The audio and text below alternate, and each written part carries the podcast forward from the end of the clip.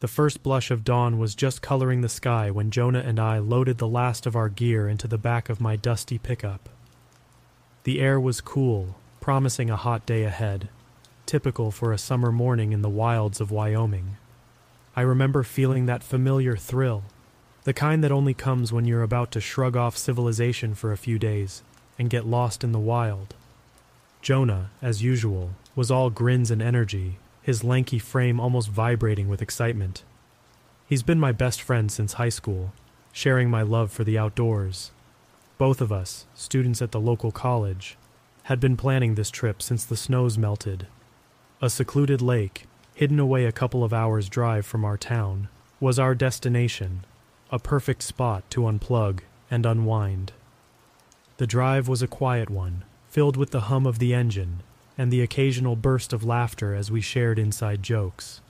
When the dirt road gave way to the trailhead, it felt like crossing a threshold into another world. The dense forest seemed to swallow us whole as we began our hike. The trail was rough, more a suggestion than a well worn path, but that's how we liked it. Wildflowers dotted the landscape, and the sound of hidden streams played a constant, soothing background music. We talked little, each of us lost in our thoughts, soaking in the peace that only nature can provide. It was a bit past midday when the trees opened up to reveal the lake. It lay there, serene and untouched, a mirror reflecting the azure sky and the green of the surrounding hills. We both stopped, taking a moment to appreciate the beauty before us. It was moments like these that made all the stress of college life worth it. We decided to set up camp in the tree line, just outside of the beach area. It offered both the seclusion we craved and a stunning view of the lake. Tense up, we settled down to rest, our legs grateful for the break. I remember thinking how perfect everything was, how nothing could ruin this idyllic escape. So, when I went to gather firewood later that afternoon, I wasn't prepared for what I'd find. The forest, which had felt so welcoming earlier, now seemed to close in around me. As I bent to pick up a dry branch, a sound caught my attention. It was subtle, like the softest of footsteps, but in the quiet of the woods, it might as well have been a gunshot. I straightened, my heart pounding in my chest, and scanned the tree line. There, in the shadows, was a figure. It was too far to make out any details, but it was unmistakably a person. They seemed to be just standing there, watching, I felt a chill run down my spine.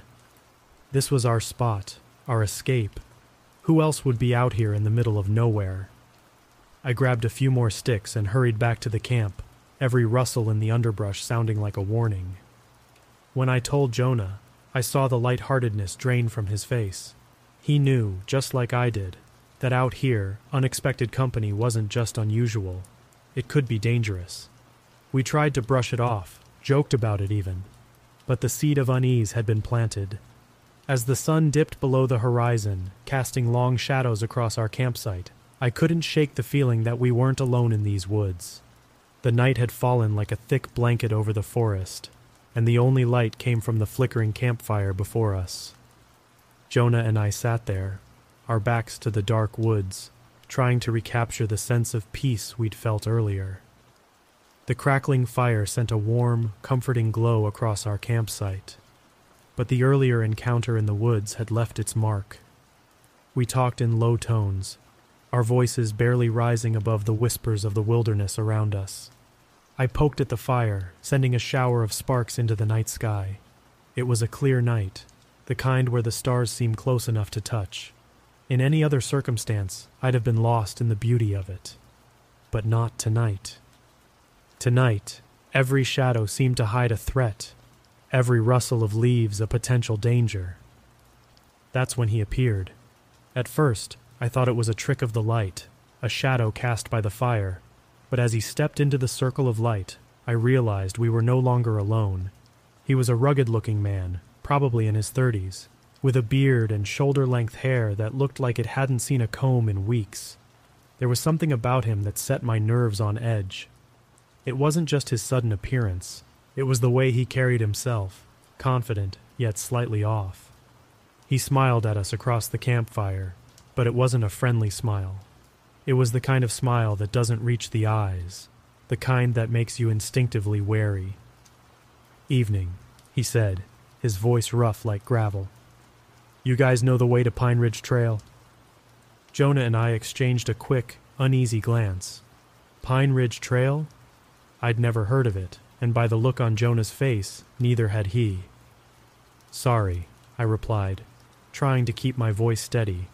Can't say I do. You sure you're in the right area? He maintained his smile, but there was a flicker of something in his eyes. Irritation, maybe, or something more calculating. No problem, he said, still with that unsettling smile. Then, without another word, he turned and disappeared back into the darkness. Jonah and I sat in stunned silence for a moment, the crackling fire the only sound. Was that the same guy you saw earlier? Jonah asked, his voice low. I don't know, I admitted. But it doesn't feel right, does it? We spent the rest of the night by the fire, talking in hushed tones about who he might be and what he wanted. The wilderness has a way of making you feel small and vulnerable, and that night it felt like the trees themselves were closing in on us. Every sound seemed magnified, every shadow a potential hiding place for our mysterious visitor. As the fire died down to embers, we let the conversation drift off.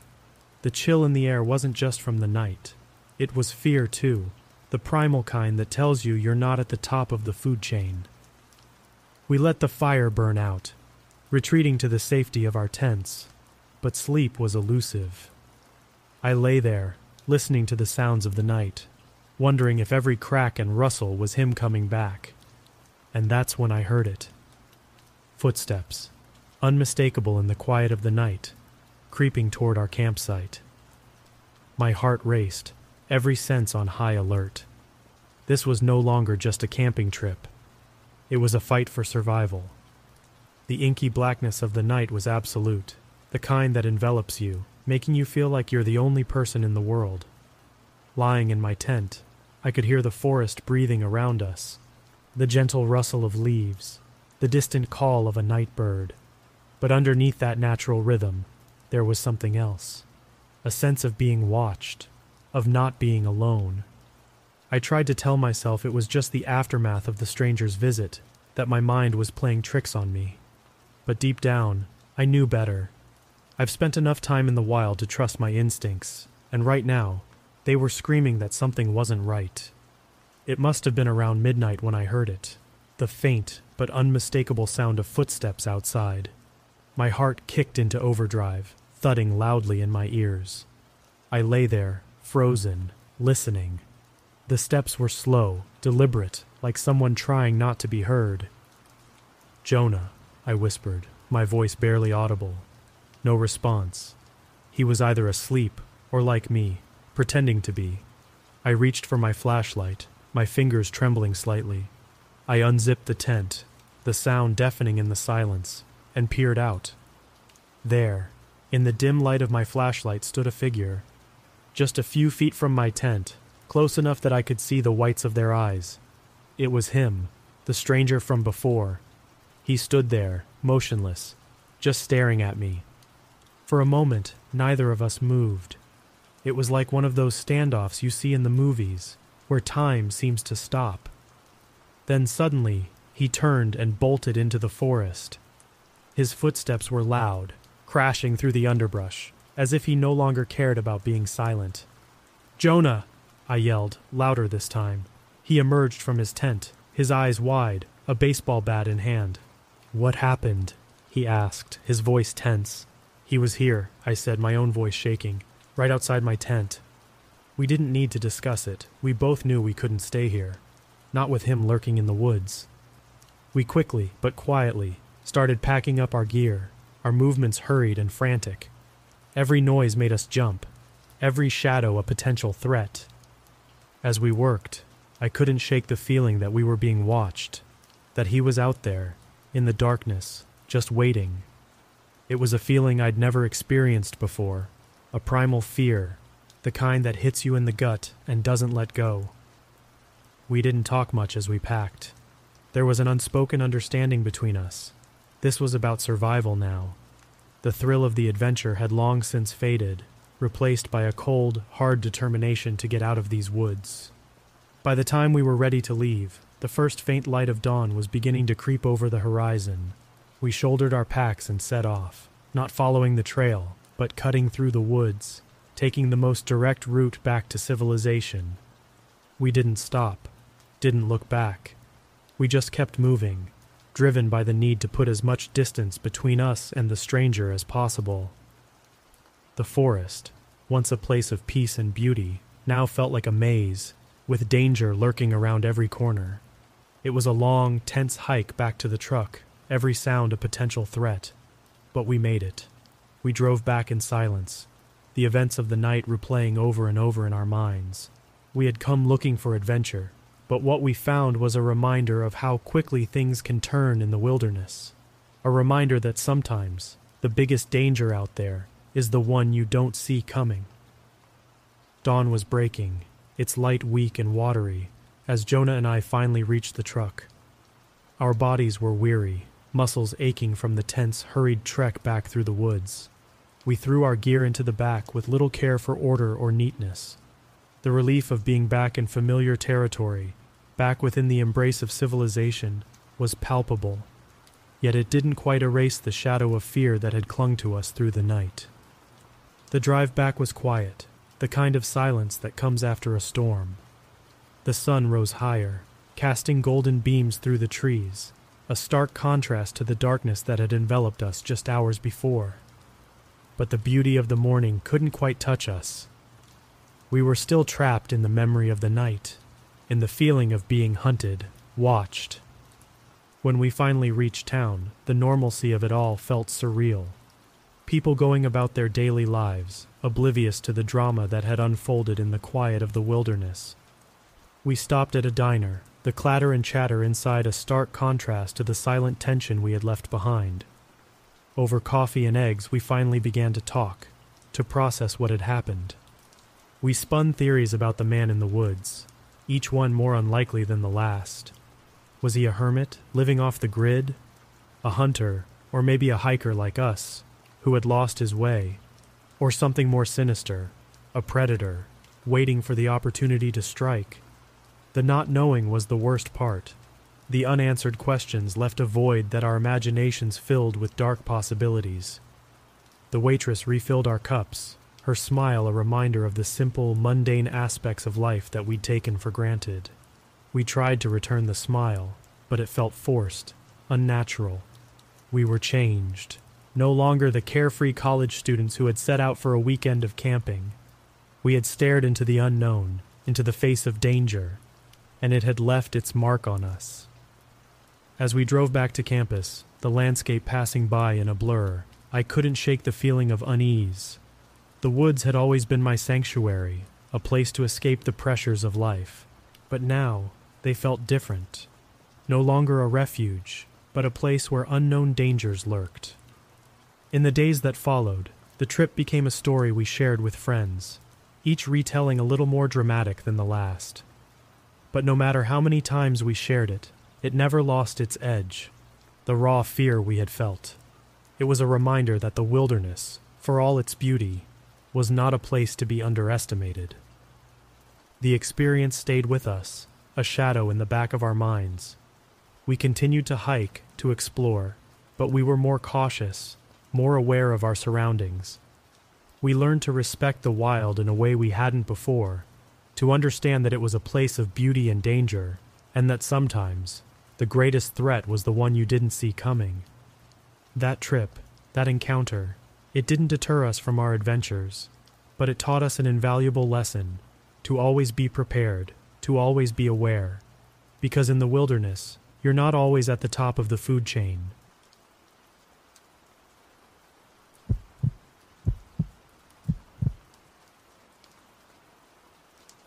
The first light of dawn was creeping over the peaks of the Rocky Mountains as I loaded up my old reliable Jeep with camping gear. There's something about the crisp, cool air of the Northwest that always brings back a rush of memories. I'm not the spry young camper I used to be, but the call of the wild, those majestic mountains and sprawling forests, still tugs at my heartstrings. I've always had a penchant for solitude, a trait that's grown more pronounced with age. The thought of spending time in the backyard, watching the sunset with a cold beer in hand, had become more appealing over the years. Yet, here I was, setting off for my annual pilgrimage to the wilderness, driven by a mixture of nostalgia and an unquenchable thirst for nature's quietude. Driving to the trailhead, I found myself lost in thought, reflecting on the countless trips I'd made in my younger days. Times were simpler then, or perhaps it's just the rose tinted glasses of nostalgia. The road was familiar, each turn bringing me closer to a world away from the humdrum of daily life. Upon arrival, I parked the Jeep in a small, secluded dirt lot. Stepping out, I took a deep breath, filling my lungs with the pure, pine scented air. The trail was just as I remembered a narrow path weaving through thickets and towering trees, with the occasional glimpse of the vast, rugged landscape that makes the Rockies so awe inspiring. I shouldered my backpack, feeling its familiar weight, and set off, the path underfoot was a mix of soft earth and scattered stones, a testament to the untamed nature of the land. Birds chirped in the canopy above, their melodies a welcome contrast to the silence I'd grown accustomed to at home. The walk to the campsite was shorter than I remembered, or maybe I was just more eager.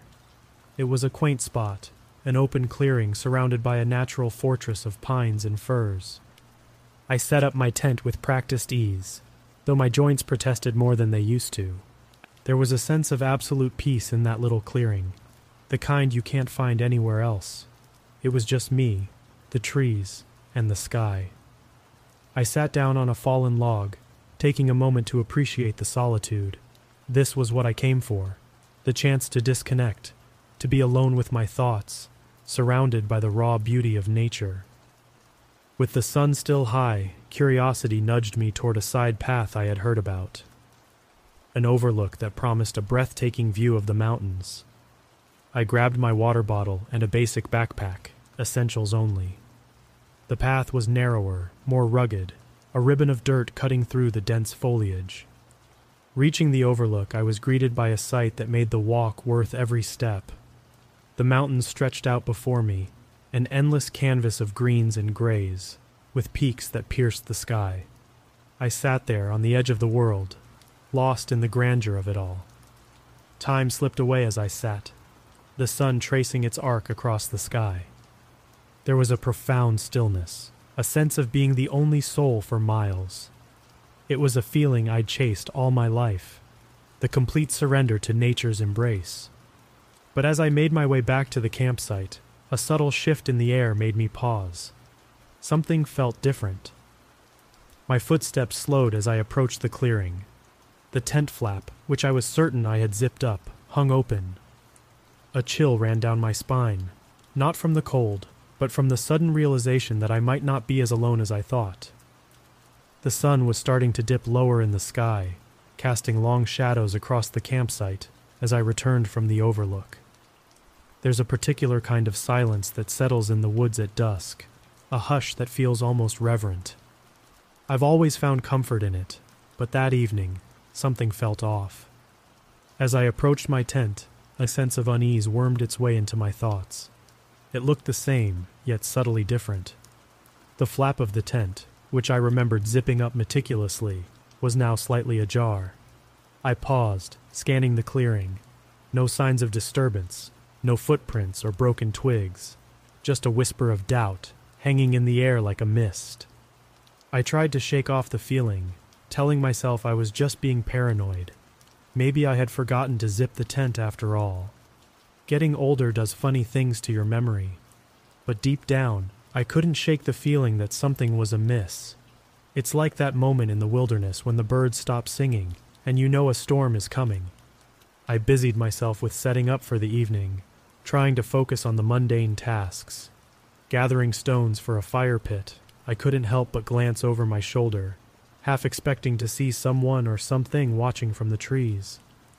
The rustling leaves and the occasional snap of a twig underfoot sounded louder, more ominous than usual. With the fire crackling and the sky turning a deep shade of indigo, I settled into my camping chair. The warmth of the flames was comforting, but it did little to ease the chill that had settled in my bones. I brewed some tea, the steam rising in the cool air, and let my mind wander. I thought about the solitude I had always sought in these mountains, the peace I found in being alone with nature. But that night, solitude felt more like isolation, vulnerability. The darkness beyond the firelight seemed deeper, more impenetrable. Then, as if summoned by my brooding thoughts, I heard it the soft crunch of footsteps on the forest floor. My head snapped up, eyes straining to pierce the darkness. The sound was distant, but unmistakably human. I listened, holding my breath as the footsteps grew closer, then stopped. A heavy silence fell over the campsite. I stared into the woods, trying to make sense of what I was hearing. Who could it be out here, at this hour? A lost hiker, maybe, or something more sinister. The possibilities churned in my mind, each more unsettling than the last. The footsteps started again, but they didn't come closer. Instead, they moved parallel to the campsite, just beyond the reach of the firelight. My heart pounded in my chest, a mix of fear and frustration. I wanted to call out, to demand an explanation, but my voice was a prisoner in my throat. As the minutes dragged on, the footsteps faded, replaced by the natural sounds of the night. But the damage was done. The sanctuary I had found in these woods felt tainted, corrupted by the unknown. I sat there, long into the night, watching the flames dance and listening to the whispers of the forest. The unease I felt was a foreign intruder in a place I once considered my refuge. And as the fire died down to embers, I realized that the wilderness I loved could harbor secrets darker than any night. The night had deepened, wrapping the campsite in a cloak of darkness that seemed thicker than usual. The fire had dwindled to a mere flicker, its warmth barely reaching the edges of my unease. The forest, a place I had always found solace in, now felt like an impenetrable barrier, hiding secrets in its shadows. That's when I heard it again the soft, almost cautious tread of footsteps. This time they were closer, more deliberate. Every instinct I had honed over years of traversing these woods screamed that this was no ordinary animal or lost hiker. My hand instinctively went to the handgun I had brought along, a reluctant companion I had hoped never to use. The steps seemed to come from two different directions now, one set approaching from the trail, the other from the opposite side of the clearing. I could feel the hairs on the back of my neck stand up. I was being watched, sized up by unseen eyes in the darkness. I rose slowly from my chair, my movements deliberate but tense. The gun felt heavy, cold in my hand, a stark reminder of the gravity of the situation. I didn't want to use it, but the primal part of me, the part that knew the harsh realities of the wild, was ready to do whatever it took to survive. The footsteps paused, and a suffocating silence descended upon the campsite. My eyes darted around, straining to catch a glimpse of anything, any hint of movement in the inky blackness. But there was nothing, just the oppressive weight of unseen watchers in the night. I remember thinking how strange it was, the way fear can sharpen your senses and dull them all at once. My ears were filled with the sound of my own heartbeat, loud and erratic, drowning out the softer sounds of the night. And yet, every crackle of a twig, every rustle of leaves, seemed amplified, a potential threat lurking in the shadows. I don't know how long I stood there, gun raised, scanning the darkness. It could have been minutes or hours. Time seemed to stretch and contract, leaving me disoriented, on edge. The only certainty was the presence of those hidden observers, their intentions as obscure as the night itself. Then, as suddenly as it had begun, the silence was broken. A branch snapped, loud and clear, somewhere off to my right. My head whipped around, gun pointing in the direction of the sound. But there was nothing, no shape or shadow to confirm my fears. In that moment, I made a decision. I wasn't going to wait for whatever was out there to make its move. I began to pack up my gear, keeping one hand on the gun at all times. My movements were quick, fueled by adrenaline, but I was careful not to let my guard down. The forest watched me, silent and unyielding, as I hurriedly stowed my belongings. I didn't bother with the tent. It was a small sacrifice to make for a hasty retreat. With one last look at the campsite, now empty except for the abandoned tent, I turned and made my way back to the trail. As I walked, the darkness seemed to press in on me from all sides. But the footsteps didn't follow. Whatever, or whoever, had been out there had let me go. Or perhaps they had never intended to do anything more than watch. The relief that washed over me as I emerged from the trail was tinged with a deep seated unease. I had escaped unscathed, but the experience had left a mark. The woods I loved, the solitude I cherished, had shown me a darker side, a reminder that even in the most familiar places, danger can lurk just beyond the reach of the campfire's light. The trail back to my Jeep felt longer than I remembered. Each step was heavy with a mixture of relief and unease. The familiar path, once a welcome route to solitude, now seemed like a gauntlet I had to endure to reach safety. My flashlight's beam cut through the darkness, a feeble barrier against the unknown threats lurking in the shadows. The forest around me was alive with the sounds of the night, but my mind was preoccupied with what had just transpired. The reality of my situation was stark. I had been stalked, watched by unseen figures with unknown intentions. The sense of vulnerability was overwhelming, a stark contrast to the confidence I usually felt in these woods. I kept glancing over my shoulder, half expecting to see a figure emerging from the darkness. But there was nothing, only the dense thicket of trees and the occasional rustle of leaves in the wind. The silence of the unseen watchers was more unnerving than any noise would have been. As I neared my vehicle, the tension began to ease slightly. The sight of the Jeep, bathed in the moonlight, was like a beacon of safety. I unlocked it quickly, throwing my pack into the back seat before climbing in and locking the doors behind me. The familiar interior of the Jeep was a small comfort, a reminder of the normal world I had temporarily left behind. I sat there for a moment, letting the events of the night wash over me my hands were still shaking, a physical testament to the fear and adrenaline that had coursed through me. I started the engine, the sound breaking the oppressive silence of the night, and drove away from the campsite, leaving the darkness and its secrets behind. The drive home was a blur. My mind replayed the night's events in a loop, each iteration bringing a new wave of questions and what ifs. Who were they? What did they want? The lack of answers was frustrating, but perhaps it was for the best. Some mysteries are better left unsolved. I reported the incident to the local police once I was back in civilization. Their response was as expected sympathetic but ultimately unhelpful. Without a clear threat or any evidence, there was little they could do. I appreciated their efforts, but I knew that the experience was something I would have to come to terms with on my own. In the days that followed, I found myself reflecting on the encounter. The wilderness had always been a sanctuary for me, a place of peace and solitude. But that night had shown me a different face of nature, unpredictable, menacing, and wild.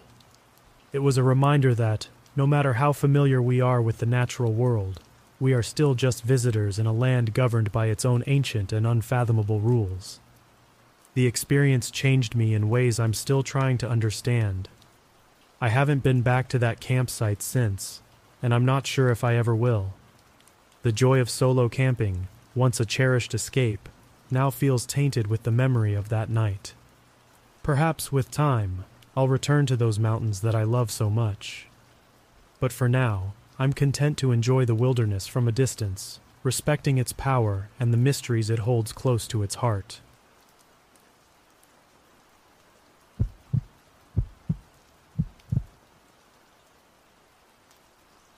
I ain't scared of nothing. That's what I yelled to my brother, slamming the door to my car with a defiance that felt more like a challenge to myself than to him. The cold morning air bit at my cheeks as I stood there, half turning back to see his worried expression. He stood on the porch, my jacket in his hands, a smirk playing at the corner of his mouth, but his eyes, they were serious, almost pleading. Remember, Skinwalkers, witches, werewolves, all the things you should be scared of, he called out, his voice laced with a hint of sarcasm, but underlined by genuine concern. I rolled my eyes and snatched the jacket from him. I'm not some kid, Alex. I can handle a few nights in the Rockies. I tried to sound confident, but even to my own ears, it rang hollow. I slid into my car, a beat up old Ford that had seen better days, and yelled, I'm not scared, before speeding away. In the rearview mirror, the mountains loomed, their darkening outline stark against the setting sun, like ominous teeth ready to bite down. As I drove, the familiar scenery of home faded into a blur of greens and browns. I was out of my mind depressed lately, the kind where you can barely drag yourself out of bed. Thoughts of jumping in front of cars, off bridges, constantly circled in my head like vultures. I needed an escape, a drastic change, anything to jolt me out of this suffocating loop of despair. Solo camping, that was Mark's suggestion. He said it might clear my mind, that the wilderness, the silence, the solitude would do me good. He gave me a list of spots, each more isolated than the last. I chose the most remote one, a three hour hike from the last known campsite deep in the Rocky Mountain National Forest. It sounded perfect no people, no noise, just me and the wilderness. I remember Mark's reaction when I told him my choice. You sure? His voice cracked, betraying his surprise. I just nodded, saying nothing. Okay, just remember, it's pretty secluded, especially for a first time camper. He shrugged, trying to sound nonchalant. But it's beautiful out there. Just be careful, okay? The drive was strangely soothing. The road snaked through the trees, curving gently up the mountainside. It felt like an adventure, a step into the unknown. I had decided to ditch all electronics for this trip, even locking my phone in the glove box. I wanted to detach completely, to immerse myself in the now, not in the past or the future. My plan was simple five days and four nights in the wild. Hopefully, that would be enough to recuperate, to reassess what I was doing with my life. I descended into Estes Park, the town serving as a gateway to my adventure. I resisted the temptation to check into the Stanley Hotel, a cozy escape from what lay ahead. Instead, I found the entrance to the park and continued to the lot closest to my campsite. It was getting dark, and I silently cursed myself for leaving so late. The last rays of the sun disappeared as I sat in my car, contemplating. Hiking three hours in near pitch black seemed too risky. There were four other tents in the lot with space for one more. Soon, I had my own tent set up among the chattering families and playful children. They offered me hot dogs, s'mores, beers. I accepted gratefully, feeling an unexpected sense of community. I smiled, rolling into my sleeping bag as the last light from the campfires faded into the mountain night. In those moments, there was no fear, no dread, just the comforting sounds of laughter and the gentle crackling of fires. But as I lay there, staring into the darkness, I couldn't shake the feeling that this was just the calm before the storm. Morning in the Rockies has a way of making you forget your troubles, if only for a moment. The air was crisp, filled with the scent of pine and earth, and as I emerged from my tent, the sun was just beginning to peek over the mountain tops, casting a golden glow on the world. The campsite was already stirring, kids laughing, parents cooking breakfast over open fires. It was a comforting slice of normalcy. I packed up my gear, feeling a bit more at ease. Maybe this wasn't such a bad idea after all. The hike ahead would be long, but the promise of true solitude in the wilderness beckoned me with an almost mystical allure. The idea of being completely alone, away from the constant noise of life, seemed like exactly what I needed. The trail to my intended campsite was well marked at first, winding through towering pines and over small, bubbling streams. I passed a few other hikers, exchanging brief nods and smiles. But as I ventured deeper into the forest, the trail became less defined, the sounds of civilization faded away, and I was enveloped by the vast, untouched wilderness of the Rockies. There's a certain kind of silence that you only find in places like this. a heavy, all encompassing quiet that makes you keenly aware of your own existence. I could hear every breath, every heartbeat, every step as I made my way deeper into the forest. The solitude was both exhilarating and intimidating. By the time I reached my campsite, it was late afternoon. The site was nestled in a small clearing, surrounded by dense forest. It was as isolated as I had hoped, not another soul in sight. I set up my tent and gathered wood for a fire, trying to shake off the eerie feeling that had settled over me. I told myself it was just the unfamiliarity of being so alone, so far from anything I knew. As the sun dipped below the horizon, I lit my fire and sat back, trying to relax. The darkness in the mountains is different. It's deeper, more complete. The only light came from the flickering flames of my fire, casting dancing shadows all around me. I tried to focus on the beauty of it, the peace of it, but a nagging sense of unease crept into my mind. The sounds of the night were unfamiliar rustling leaves, distant animal calls, the occasional snap of a twig. I told myself it was just the forest settling, just wildlife going about their business. But as the hours passed, every sound seemed amplified, every shadow a potential threat. I couldn't shake the feeling of being watched, of not being alone. I crawled into my tent, trying to convince myself that I was just being paranoid. But sleep was elusive, every sound outside sending a jolt of adrenaline through my body. I lay there in the darkness, trying to calm my racing heart wondering if I had made a mistake coming out here alone. The wilderness was supposed to be my escape, my chance to find some peace. But as I lay there, listening to the sounds of the night, I couldn't help but feel that I had ventured into something much deeper and more unsettling than I had ever anticipated. The first light of dawn was a relief, but it brought with it the stark realization of my vulnerability. I was deep in the belly of the Rockies, surrounded by nothing but untamed wilderness. The night had been long, every sound a potential threat lurking just beyond the thin fabric of my tent. With a sense of urgency, I packed up my camp. The isolation I had sought now felt oppressive, a weight on my chest that I couldn't shake off. I tried to focus on the task at hand, to prepare myself for the day's hike. But my mind kept replaying the eerie sounds of the night, the feeling of being watched. The trail ahead was less forgiving than before, it twisted and turned, leading me deeper into a labyrinth of ancient trees and rugged terrain. The deeper I went, the more I felt like an intruder in a world that wasn't mine to disturb. The forest seemed alive, aware of my every move. I couldn't shake the feeling that I was being followed, that eyes were upon me from the shadows. As the sun began to dip lower in the sky, I realized I was lost. The trail had become indistinguishable, swallowed up by the dense forest.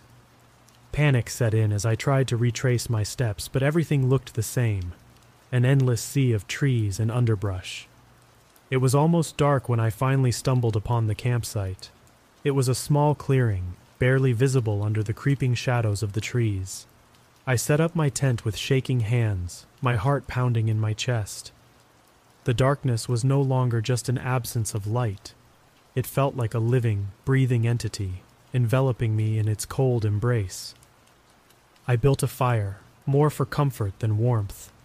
The flames cast an eerie glow on the surrounding trees, creating grotesque shapes that danced just beyond the light's reach. I sat there, my back to the fire, staring out into the darkness, jumping at every crack and rustle. As the night wore on, the forest sounds grew louder, more aggressive, it was as if the darkness itself was alive with unseen creatures, watching me, circling me. I tried to convince myself that it was just my imagination, that I was letting fear get the best of me. But deep down, I knew it was something more. I crawled into my tent, but sleep was a distant dream. Every rustle of leaves, every snap of a twig sent waves of fear crashing over me. I lay there, wide eyed, clutching my flashlight like a lifeline, then I heard it the unmistakable sound of footsteps. Not the light tread of an animal, but the heavy, deliberate steps of something. Or someone. My heart stopped as I listened, the footsteps growing closer, then stopping just outside my tent. I was frozen in fear, every instinct screaming at me to run, but I couldn't move. I lay there, holding my breath, as the unseen presence lingered just beyond the thin canvas. Then, as suddenly as it had come, it was gone, leaving me alone in the suffocating darkness. I don't know when I finally fell asleep, but when I woke, the sun was high in the sky, and the forest was once again just a forest. But the terror of the night lingered, a dark shadow that I couldn't shake off. I knew I had to leave, to get out of this place that had turned from a refuge into a nightmare. But as I packed up my camp, I couldn't escape the feeling that it wasn't over, that the forest wasn't done with me yet. The morning light did little to ease the terror that had taken root in my soul. I was a city dweller, a stranger to the raw, unforgiving nature of the wild. And now, as I hurriedly dismantled my camp, every rustle in the underbrush felt like a harbinger of unseen horrors. I had to get out, to leave this cursed place behind. My hands trembled as I packed, the memories of last night's terror fresh in my mind. The footsteps, the oppressive feeling of being watched. It was too much. I wasn't cut out for this. I was a fool to think I could be. I set off at a brisk pace, the map my only guide back to civilization, but the forest had other plans. The trees seemed to close in around me, the path narrowing, as if the wilderness itself was conspiring to keep me there.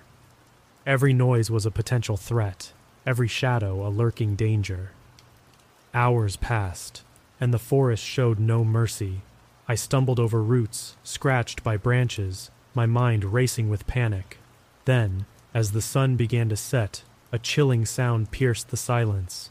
A distant scream, human and filled with terror. Help me! Please, oh God, help me! Instinctively, I ran towards the sound, my own fears momentarily forgotten. Where are you? I yelled, my voice echoing through the trees. The screams turned to laughter, deep and unsettling, bouncing off the trees. I froze, the realization hitting me like a cold wave. It was a trap, a trick of the forest. I turned and ran back the way I came, my heart pounding in my chest. The laughter followed me, a constant reminder of the unseen terror that lurked in the shadows. By some miracle, I found my way back to the campsite. I grabbed my gear, not bothering to pack it properly. The mountains loomed over me, their peaks like jagged teeth ready to swallow me whole. As I dismantled the tent, a horrifying sight stopped me in my tracks. Inside, sitting in the corner, was a figure. Me. But it wasn't me. This other self was gaunt, its eyes black voids, a grotesque grin stretching across its face. Blood trickled from its eyes, a macabre mockery of tears. I recoiled in horror, stumbling backward. The laughter rose again, surrounding me, closing in. I didn't hesitate. I ran, leaving everything behind, driven by pure primal fear. I ran without direction, the forest a blur around me. Branches tore at my skin, roots tripped me, but I didn't stop. I couldn't. The laughter was everywhere, echoing in my head, a relentless torment. Then, suddenly, a light blinded me. I collided with something solid, a wall of black, arms wrapped around me, a voice trying to calm me. It's okay. You just scared me. What's wrong? I looked up into the face of a man, middle aged, concern etched on his features. He was dressed incongruously in a black suit, out of place in the wilderness. He claimed to be a park ranger, but something was off. His car, a matte black SUV, idled nearby, its engine a low growl in the quiet forest. He offered to drive me back to my car. I hesitated, but the forest's laughter was still in my ears, urging me to escape. I climbed into the passenger seat, exhaustion and fear overwhelming me. As we drove, the ranger offered me corn nuts from a bag. His casual demeanor was at odds with the situation. I asked if he was really a ranger, but before he could answer, the SUV jerked to a stop. In the road ahead was the other me, the grotesque doppelganger, waving with its broken limbs. The ranger muttered under his breath, a mix of disbelief and resignation, then accelerated, hitting the figure with a sickening thud. We drove in silence, the laughter finally fading away. As we reached the parking lot, the first light of dawn was breaking. The ranger handed me my bag and offered his card, a black piece of paper with a single number. He drove off before I could ask more. I stood there, alone, the card in my hand. The forest was behind me, but the terror remained, a lingering shadow in my mind. I climbed into my car, my escape from the nightmare, and drove away, leaving the Rockies and their dark secrets behind. But I knew, deep down, that some part of me would always be there, lost in the wilderness, a prisoner of my own fear. Driving away from the Rockies, the first rays of dawn washing over me, I felt like a man reborn, yet haunted. The rearview mirror reflected a face I barely recognized, pale, drawn, eyes that had seen too much. The mountains receded in the distance, but their shadow lingered in my mind, an indelible mark on my soul. The drive back to civilization was a blur, my thoughts a whirlwind of confusion and fear. The encounter with my doppelganger, the mysterious man in the black suit, the laughter that seemed to echo from the very trees. It all melded into a nightmare that I couldn't wake up from. I reached home, but it no longer felt like a sanctuary. My brother was there, relief flooding his face when he saw me. I wanted to tell him everything, to pour out the terror and madness I had experienced. But the words wouldn't come. How could I explain the unexplainable? So I just shrugged and told him the trip wasn't for me, that I preferred the city's noise and lights to the oppressive silence of the wilderness. Life went on, but something inside me had changed. I couldn't shake the feeling of being watched, the sense of an unseen presence lurking just out of sight. The laughter would sometimes whisper in my dreams, a chilling reminder of the forest's unseen horrors. I tried to bury the memories, to lose myself in the mundane routines of daily life. But every so often, my hand would unconsciously drift to my pocket, fingering the black card the ranger had given me. It was just a piece of paper, but it felt like a lifeline, a connection to someone who might understand what I had gone through. I often thought about calling the number, about seeking answers to the questions that plagued me. Who was that man? What had I encountered in the forest? Was it all just a figment of my overwrought imagination, or something more, something real and terrifying? But fear held me back. I was afraid of what I might learn, of opening a door that could never be closed again. So the card remained unused, a silent testament to my encounter with the unknown. And yet, there was a part of me that yearned for understanding, for closure. I knew that one day curiosity would overcome fear, and I would make that call. I needed to know, to confront the demons that lurked in the shadows of my mind. But until then, I would try to move on, to rebuild the fragile sense of normalcy that the forest had shattered. The Rockies were behind me, but their legacy was a part of me now, a dark chapter in the story of my life. I had sought solitude in the wilderness, a refuge from my inner demons, but I had found something else, a deeper, more primal fear that would forever haunt the edges of my consciousness. It was a lesson learned in the harshest way possible. Some places are better left unexplored, some mysteries better left unsolved. For in the heart of the wilderness, there are things that defy explanation, things that dwell in the shadows and laugh at our attempts to understand them.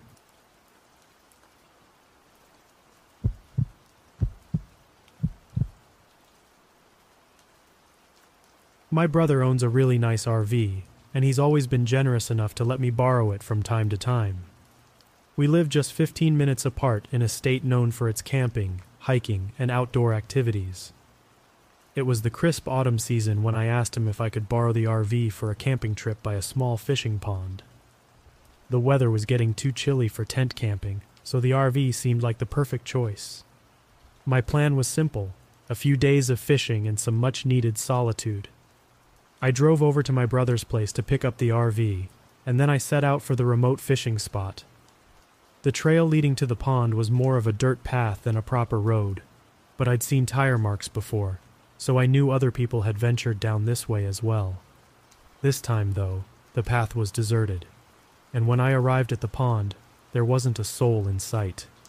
I parked the RV off to the side, just in case someone else decided to show up. After getting everything ready, I wasted no time and went straight to the pond to fish. I had a couple of beers, relaxed, and enjoyed the tranquility of the surroundings. As the clock neared 5 p.m., I began cleaning up and gathering my gear, all while keeping an eye on the surroundings. That's when a pickup truck suddenly appeared from the trail. It was an old, rusty truck that had clearly seen better days. Strangely, there was no camper attached to it. It was just the truck itself. The windows were tinted, which led me to believe that whoever was inside was probably using it as a makeshift sleeping spot, which wasn't uncommon in these parts. They parked on the other side of the field and turned off their headlights, staying inside. With everything packed up, I headed into the RV for the night. I glanced out a few times to see if the truck was still there, thinking I could introduce myself and avoid any awkwardness. However, nothing seemed to change. It felt a bit odd not to exchange greetings when you're both out in the middle of nowhere, but I decided to go about my night. I climbed into bed and soon drifted off to sleep. Sometime during the night, I woke up briefly after hearing a car door open and then close. I peered out the window but didn't spot anyone, so I shrugged it off and went back to sleep. In the morning, I woke up, made breakfast, and returned to the pond for another day of fishing. To my surprise, the truck was still in the exact same spot as before. It seemed as though they hadn't moved at all. I sat there fishing for well over three hours, the eerie stillness surrounding the truck beginning to unsettle me. Either someone was inside that truck and had no intention of leaving, or they had quietly slipped away in the middle of the night after I heard the door. Neither scenario seemed normal, and I couldn't shake the feeling of being watched from inside that truck. As the day wore on, I grew increasingly uncomfortable. I decided to retreat into the RV, where I constantly glanced out of the windows, hoping for any sign of change. Then, around 7 p.m., the engine of the truck roared to life. My heart pounded as I watched them slowly maneuver it toward the trail, as if they were preparing to leave. However, they abruptly stopped right in the middle of the path, blocking my way. A sense of dread washed over me as a man jumped out of the truck in a rush, sprinting to the bed and grabbing something from the back. Then he turned to face the RV, Panic set in as I locked the door and I could hear his footsteps approaching. The man began violently shaking the door, trying to pry it open. My mind was a fog of confusion and fear, and I had no idea what to do. I rushed to the driver's seat and started the RV's engine, just as the man continued his relentless efforts to break in. I pressed on the gas, inching closer to their truck, the man chasing after me. In a desperate move, I pushed the RV against the truck, causing it to slide off the trail and create an opening for me to escape. As I drove away, I didn't dare look back until I was safely on the road. Several miles down the road, I finally gathered my wits and called the police to report the harrowing encounter. By the time they arrived at the fishing spot, the truck and the mysterious man were nowhere to be found. I couldn't be certain of the man's intentions that night. The obvious conclusion was that he intended to rob me taking both the RV and everything inside it. But why did he spend so much time watching me and setting up such an elaborate trap? Why not block the trail right away and execute his plan swiftly? It felt like he had been observing me, waiting to see if I was alone, as if he had something more sinister in mind. If circumstances had unfolded differently, I might never have been seen again after that night.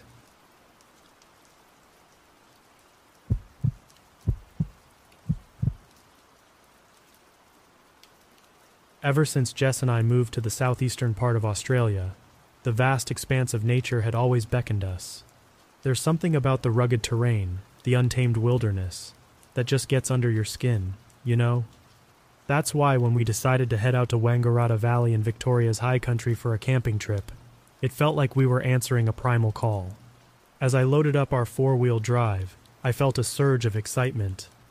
The high country is no joke, it's a place where you're reminded of how small you really are in the grand scheme of things. I double checked our list food, water, tent, rifle for protection, and most importantly, extra fuel on the roof racks.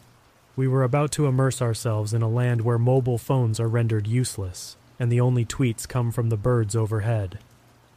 Ready, Ryan? Jess called out, her voice laced with anticipation. She's always been the more adventurous one between us. Almost, I replied, securing the last of our gear. I took a moment to inform the local police station of our trip, a safety measure you don't skip when you're venturing into the unknown. The drive to the high country was a journey in itself. Jess played DJ, her playlist a mix of classic rock and new indie tracks, the music a stark contrast to the ancient land we traversed. The terrain grew more challenging, the civilization we left behind becoming a distant memory. Our conversation dwindled as we both became absorbed in the raw beauty around us. As we descended into Wangaratta Valley, I couldn't help but feel a sense of awe. It's an amphitheater of nature, alpine mountains rising imposingly on all sides, a river meandering through the valley floor. It was like stepping into another world, a world that hadn't changed for millennia. Finding a secluded spot by the riverbank, nestled among eucalyptus trees, we set up camp. The air was crisp, filled with the scent of eucalyptus and the faint murmur of the river. It was midweek, off season, and the solitude was palpable. We were alone, or so we thought. As the sun dipped below the mountains, casting long shadows across the valley, we sat by the fire. Jess broke out some marshmallows, and we toasted them, the simple act bringing an inexplicable joy. You know, this is perfect, Jess said, her eyes reflecting the flames. I nodded, feeling a contentment I hadn't known in a long time. Out here, away from the relentless pace of the world, I felt like we could breathe again. But as the darkness enveloped us and the stars began to dot the sky, I couldn't shake off a creeping sense of unease. Maybe it was the vastness of the wilderness, or the stories I'd heard about the high country. Tales of people getting lost, never to be found again. I pushed those thoughts aside not wanting to spoil the moment. We were here to escape, to be free from worries and fears, but as I would soon find out, the High Country had other plans for us. Plans that would test our resolve, our courage, and our very understanding of what it means to be truly alone. The first night in Wangaratta Valley was like living a dream under the stars. Jess and I sat by the fire, our conversation meandering like the river beside us but as the embers died down and we crawled into our sleeping bags, the dream began to warp subtly into something else. I woke up sometime in the night to a sound that didn't quite belong. It was a soft thud, like something being knocked over. I lay there, listening to the silence that followed, my heart beating a rhythm of mild alarm. Was it just a possum or a wombat? We were in their territory after all. I convinced myself it was nothing and drifted back to sleep. The light of dawn brought a serene calm, but it was quickly shattered by the sight that greeted us. Our campsite was subtly altered. The chairs we had left by the fire, one was now oddly positioned by the table. And there it was, a loaf of bread, half eaten, clearly showing a bite mark. I could swear I had packed it away the night before. Did you get up for a midnight snack? I asked Jess, half joking. Her puzzled look was answer enough. We both knew something wasn't right. As we scoured the campsite, my eyes fell on the ground near our vehicle. Footprints, and they weren't ours. They circled the car, as if someone had been inspecting it, maybe trying to get in. My mind raced. Could they have been here before us? But the clarity of the prints in the soft dirt suggested otherwise. I could feel the unease building in Jess. She's tough, but she's also got a keen sense for when things are off. And things were definitely off. Should we leave? she asked, voicing the question that had been nagging at me since dawn. I pondered, weighing our safety against the effort to pack up and find a new spot. Let's stay. It's probably just wildlife, or a curious hiker, I said, trying to sound more convinced than I felt. As the day progressed, we tried to shake off the morning's discoveries. We hiked, explored the surrounding area, and tried to reclaim the sense of peace we'd felt when we first arrived. But the serenity was tainted now, the solitude not as comforting as it once seemed. That night, as we sat by the fire, the silence of the valley felt heavier, charged with a latent tension. Every crackle of the firewood, every rustle in the bushes, set my nerves on edge. Jess felt it too. I could tell by the way she kept glancing into the darkness beyond the firelight. Just when I thought my imagination was getting the better of me, it happened again. A noise in the night, more distinct this time, the unmistakable sound of something being moved at our campsite. I grabbed the flashlight, my heart hammering in my chest as I scanned the darkness. Nothing, no sign of any animal or person, just the trees and the river and the night. But the sense of being watched, of not being alone, was palpable. I didn't voice my fears to Jess, not wanting to alarm her further. We retreated to our tent. The false sense of security it offered little comfort. Sleep was elusive that night. Every sound was magnified, every shadow a potential threat. In the vast, wild expanse of the high country, I realized just how vulnerable we were, and I couldn't shake the feeling that our presence in the valley wasn't as unnoticed as we had thought. The next day dawned clear and bright, the sun casting a golden hue over the valley. Jess and I tried to shake off the unease from the previous night. I decided to explore the old homestead, a relic steeped in the valley's history. Jess preferred to stay back at the camp, immersing herself in a book she'd brought along. The homestead, a crumbling structure of times long past, sat solemnly against the backdrop of the mountains. Its walls held secrets, including the unsolved murder from 1917. I felt like I was stepping into a chapter of history, the air around me heavy with stories untold. I took my time reading the plaque, capturing photos with my camera, letting the mystery of the place seep into me. Halfway back to camp, my mind buzzing with thoughts of the past, I saw Jess walking briskly across the field towards me. Something in her gait told me this wasn't a casual stroll. As she drew closer, I could see the panic etched on her face. She blurted out her story before I could even ask. Down by the river bank, while washing the dishes, she had looked up to see a man on the other side of the river. An old man, she said, with a weathered face and tattered clothes. As soon as their eyes met, he turned and vanished into the bush. My mind raced with questions. Who was he? How did he get there? The valley was remote, difficult to access without a four wheel drive or some serious hiking. And why the secrecy? His disappearance into the bush seemed more like the act of someone wanting to avoid being seen. We hopped into our vehicle, driven by a need to understand what was happening. We drove along the valley, scanning for any sign of the man or other campers. But the valley remained stubbornly empty, no trace of human presence other than our own. As the sun began its descent, a sense of vulnerability washed over me.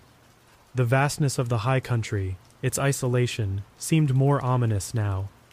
The mysterious man's presence, real or imagined, had intruded into our sanctuary, tainting it with an undercurrent of threat. Back at our campsite, as we prepared dinner, the day's events hung heavily between us.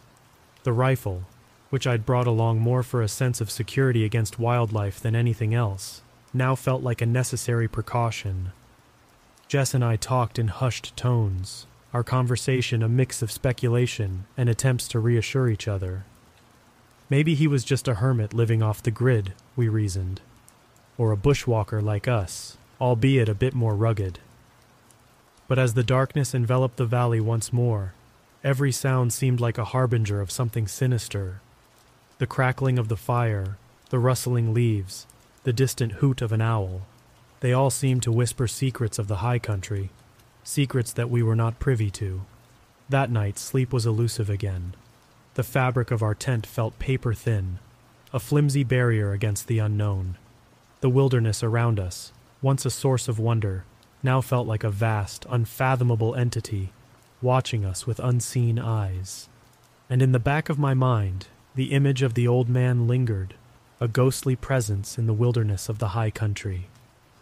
As the new day broke, a sense of foreboding hung over our camp. The memories of the previous day's strange encounter were like dark clouds on a clear morning. Jess and I moved around in silence, our actions mechanical as we prepared for the day. The valley, with its majestic beauty, now seemed to harbor a lurking menace. I couldn't shake the image of the old man from my mind. Who was he? What did he want? The more I pondered, the more questions surfaced, with no answers in sight. Jess seemed lost in her thoughts, too, her usual spark dimmed by uncertainty. The decision to leave, which we had been postponing, now felt urgent, inevitable. But as we began to pack, a strange reluctance held us back. It was as if leaving meant admitting that we were scared, that the wilderness we loved had defeated us. Our departure was interrupted by Jess's need to use the portable toilet we had set up a little distance from the camp. Given the recent events, she asked me to accompany her. The short walk through the trees, once a pleasant stroll, now felt like a cautious venture into unknown territory. As we returned, the sight that met our eyes froze us in our tracks. There, standing by our campsite, a mere meter from where I had carelessly left the rifle, was the old man. The same ragged appearance, the same weathered face that Jess had described. Jess gripped my arm tightly, her fear palpable. The man didn't seem surprised to see us, as if our arrival was an expected part of his day. His presence, so close to our belongings and to the rifle, sent a chill down my spine. Good day, mate, he greeted, his voice gravelly, but not unfriendly. I responded, my voice steadier than I felt. You gave us a heck of a scare there, mate. Where did you come from? He gestured vaguely towards the valley, just over yonder. You lot aren't hunting around here, are you? His eyes flicked to the rifle. The conversation that followed was surreal. He spoke of his attachment to the valley, his visits spanning over 40 years. He talked about the scarcity of deer, his words hinting at a life spent in harmony with the wilderness. As he turned to leave, disappearing into the twilight with the ease of a shadow, a part of me wanted to call out, to ask him to stay, to explain himself. But I remained silent, the questions burning unanswered in my throat. That night, as we sat around the fire, our conversation was sparse. The encounter had left us shaken, the veneer of normalcy too thin to mask our anxiety. We were no longer just visitors in the high country. We were intruders in a world that belonged to others, to the old man, to the wilderness. The decision to leave was no longer a choice but a necessity. We packed up, the darkness around us feeling heavier than before. As we drove out of the valley, the sense of being watched never left us. The high country had revealed its true face beautiful but untamed, inviting yet unforgiving. And as we left it behind, I couldn't help but feel a sense of loss, of leaving a part of ourselves behind in the wild heart of Victoria. The drive back from the high country was a silent affair. Jess and I were both lost in our thoughts, the events of the past days replaying in our minds like a movie on loop. The comfort of civilization, once taken for granted, now felt like a sanctuary. The familiar sights and sounds of the town were a stark contrast to the untamed wilderness we had left behind. Once home, the urge to share our experience was overwhelming. We recounted our story to friends and family, their reactions a mix of disbelief and concern but it was a conversation with a friend's father, an experienced bushman, that turned our unease into outright fear. Oh, you met the button man, he said nonchalantly, as if mentioning an old acquaintance. The what now? I asked, a chill running down my spine. The button man, he repeated. He's an old bushman who's been living out in the high country for years, hunts with a spear, keeps to himself, but every now and then he turns up in campers' stories, a bit of a legend in these parts. His casual tone did little to ease the sense of dread that was slowly creeping over me. He went on to tell us about the Button Man's reputation, the mysterious disappearances, the campsites found abandoned, the lack of evidence. It was as if the man was a ghost, leaving no trace except for the stories that circulated in hushed tones among the locals. A quick search on the internet confirmed what he had told us. There were articles about missing campers, hikers who had vanished without a trace, and police searches that turned up nothing.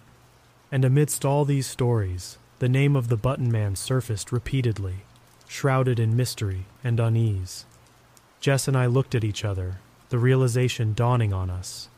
We had come face to face with a legend, a figure who was as much a part of the high country as the mountains and the rivers. Our encounter, which had seemed so personal, so isolated, was part of a larger tapestry of tales and mysteries that wove through the fabric of the high country. In the days that followed, our adventure in the Wonnangatta Valley took on a different hue. It was no longer just a camping trip gone awry. It was a brush with the unknown, a confrontation with the legends and fears that lurked in the wilderness. Our resolve to never return to that part of the high country was firm. The wild beauty of the place, once so inviting, now felt forbidding, a reminder of our vulnerability and the mysteries that lay beyond the reach of civilization. As I look back on that trip, I realize it was a turning point for us. We had sought adventure, a break from the mundanities of everyday life, but what we found was a deeper understanding of the world around us. A world that was not just beautiful and wild, but also mysterious and, at times, unsettling. The high country, with its vast expanses and hidden secrets, had left its mark on us. It was a reminder that some places, some mysteries, are best left untouched, respected from a distance.